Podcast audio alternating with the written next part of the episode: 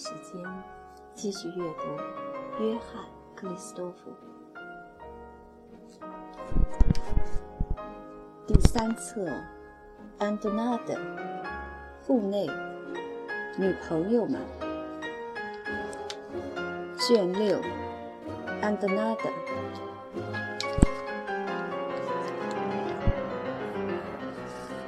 安德纳德耶南是法国那些几百年来驻守在内地的一角，保持着纯血统的旧家之一。虽然社会经过了那么多的变化，这等旧家在法国还比一般意料的为多。他们与乡土有多多少少连自己也不知道的根深蒂固的联系，只有一种极大的变故才能使他们脱离本土。这种依恋的情绪既没有理智的根据，也很少利害关系。至于为了史籍而引起思古之幽情，那也只是少数文人的事。激迷人心的乃是从上至到下愚都有的一种潜在的强有力的感觉，觉得自己几百年来成了这块土地的一份子，生活着这土地的生活，呼吸着这土地的气息，听到他的心跟自己的心在一起跳动，像两个睡在一张床上的人，感觉到他不可琢磨的颤抖，体会到他寒暑带息、阴晴静晦的变化，以及万物的动静声息。而且用不着景色最秀美或生活最舒服的乡土，才能抓握人的心，便是最朴实最含蓄的地方。跟你的心说着体贴亲密的话的，也有同样的魔力。这便是耶南一家所住的那个位于法国中部的省份，平坦而潮湿的土地，没有生气的古老的小城，在一条浑浊静止的运河中映出它暗淡的面目。四周是单调的田野、农田、草原、小溪、森林，随后又是单调的田野，没有一点盛景，没有一座纪念建筑，也没有一件古迹，什么都不能引人入胜，而一切都叫你割舍不得。这种迷迷糊糊的气息有一股潜在的力，凡是初次领教的都会受不了而要反抗的。但世世代代受着这个影响的人再也摆脱不掉，它感染太深了。那种静止的景象，那种沉闷而和谐的空气，那种单调，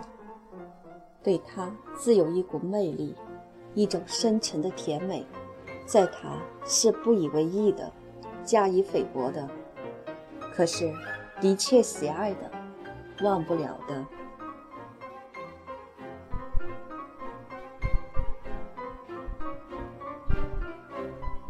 耶南世代住在这个地方，远在十六世纪就有姓耶南的人住在城里或四乡，因为照例有个叔祖伯祖之流的人，一生尽瘁于记录家谱的工作，把那些无名的、勤勉的、微末不足道的人物的世系整理起来。开头只是些农夫、佃户、村子里的工匠，后来在乡下当了公证人的书记，慢慢的又当了公证人，终于住到县城里来。安东尼·耶南的父亲 Augustin 做买卖的本领很高明，在城里办了个银行。他非常能干，像农夫一样的狡猾顽强，做人挺规矩，可并不太拘泥，做事很勤，喜欢享受，因为嘻嘻哈哈的好挖苦人，什么话都直言无讳。也因为他富有资财，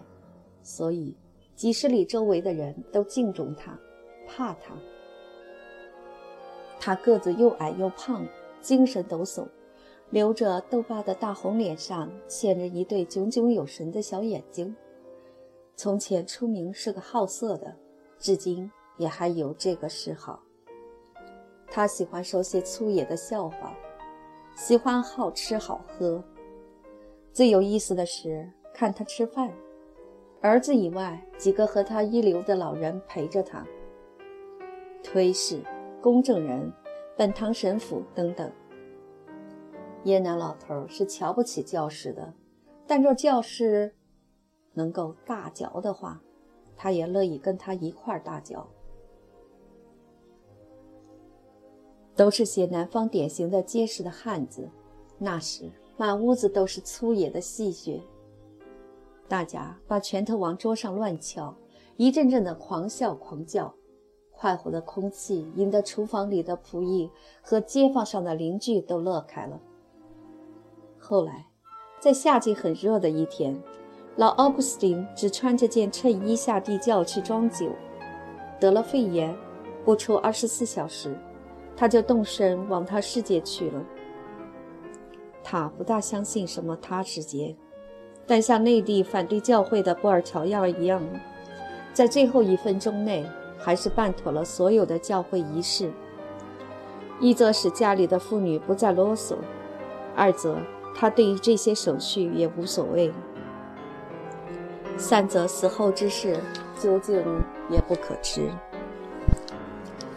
儿子安东尼接了他的买卖，他也是个矮胖子，一张绯红的喜洋洋的脸，不留胡子，只留鬓角，说话急促而含糊，声音很响，常常有些剧烈而短促的小动作。他没有父亲那种理财的本领，但办事能力还不坏。银行因为历史悠久，正在一天天的发达，他只要按部就班地继续下去就行了。他在当地颇有善于经商的名气，虽然他对事业的成功并没多大贡献，他只是很有规律，很肯用心罢了，做人很体面，到处受到应有的尊重。他殷勤爽直，对某些人也许太轻侠了些，真情也流露得太多了些，有点平民气息。可是不论城里乡下，他人缘都很好。他虽不浪费金钱，却很滥用感情，动不动会流泪，看到什么灾难会真诚的难过，使受难的人感动。像多数内地人一样，政治在他思想上占着很大的地位。他是表面上很激烈而骨子里很温和的老革命党，偏狭的自由主义者，爱国主义者，并且学着父亲的样反对教会。他是市参议员，像同僚们一样以捉弄本区的神父或本城妇女所崇拜的宣道士为乐。法国小城里的反教会的举动永远是夫妇争执中的一个节日目，是丈夫与妻子安斗的一种借口，差不多没有一个家庭能够避免的。安东尼·耶南对文学也很有抱负，跟他那一代的内地人一样，他颇受拉丁文学的熏陶，有些篇章能够背诵如流。而拉封丹南、巴罗、博尔德等的格言，十八世纪小品诗人的名句，他也记得不少，还写些模仿他们的诗。他熟人中有这个癖的不止他一个，而这个癖也增加了他的声誉。大家传颂他的滑稽诗、四句诗、步韵诗、折句、讥讽诗、歌谣，有时是很唐突的，可是不乏风趣。口腹之欲的神秘在诗中也没有被遗忘。这个壮健、快乐、活泼的矮个子娶的太太和他性格完全不同，她是当地一个法官的女儿，叫做吕西特·维利安埃。这家特维利安埃其实只是特维利安。他们的姓像一块石子，从上面往下滚的时候一分为二，贝勒、特、威廉卫，他们世代都当法官，是法国老司法界中的人物，对于法律、责任、社会的礼法、个人的尤其是职业的尊严看得很重，做人不但诚实不欺，而且还有些迂腐。在上一世纪里，他们受过吹毛求疵的杨山尼派的影响，至今除了对耶稣会派的轻蔑以外，还留下一点悲观和郁闷的气息。他们不从好的方面去看人生，非但不想克服人生的艰难，反而想加些上去，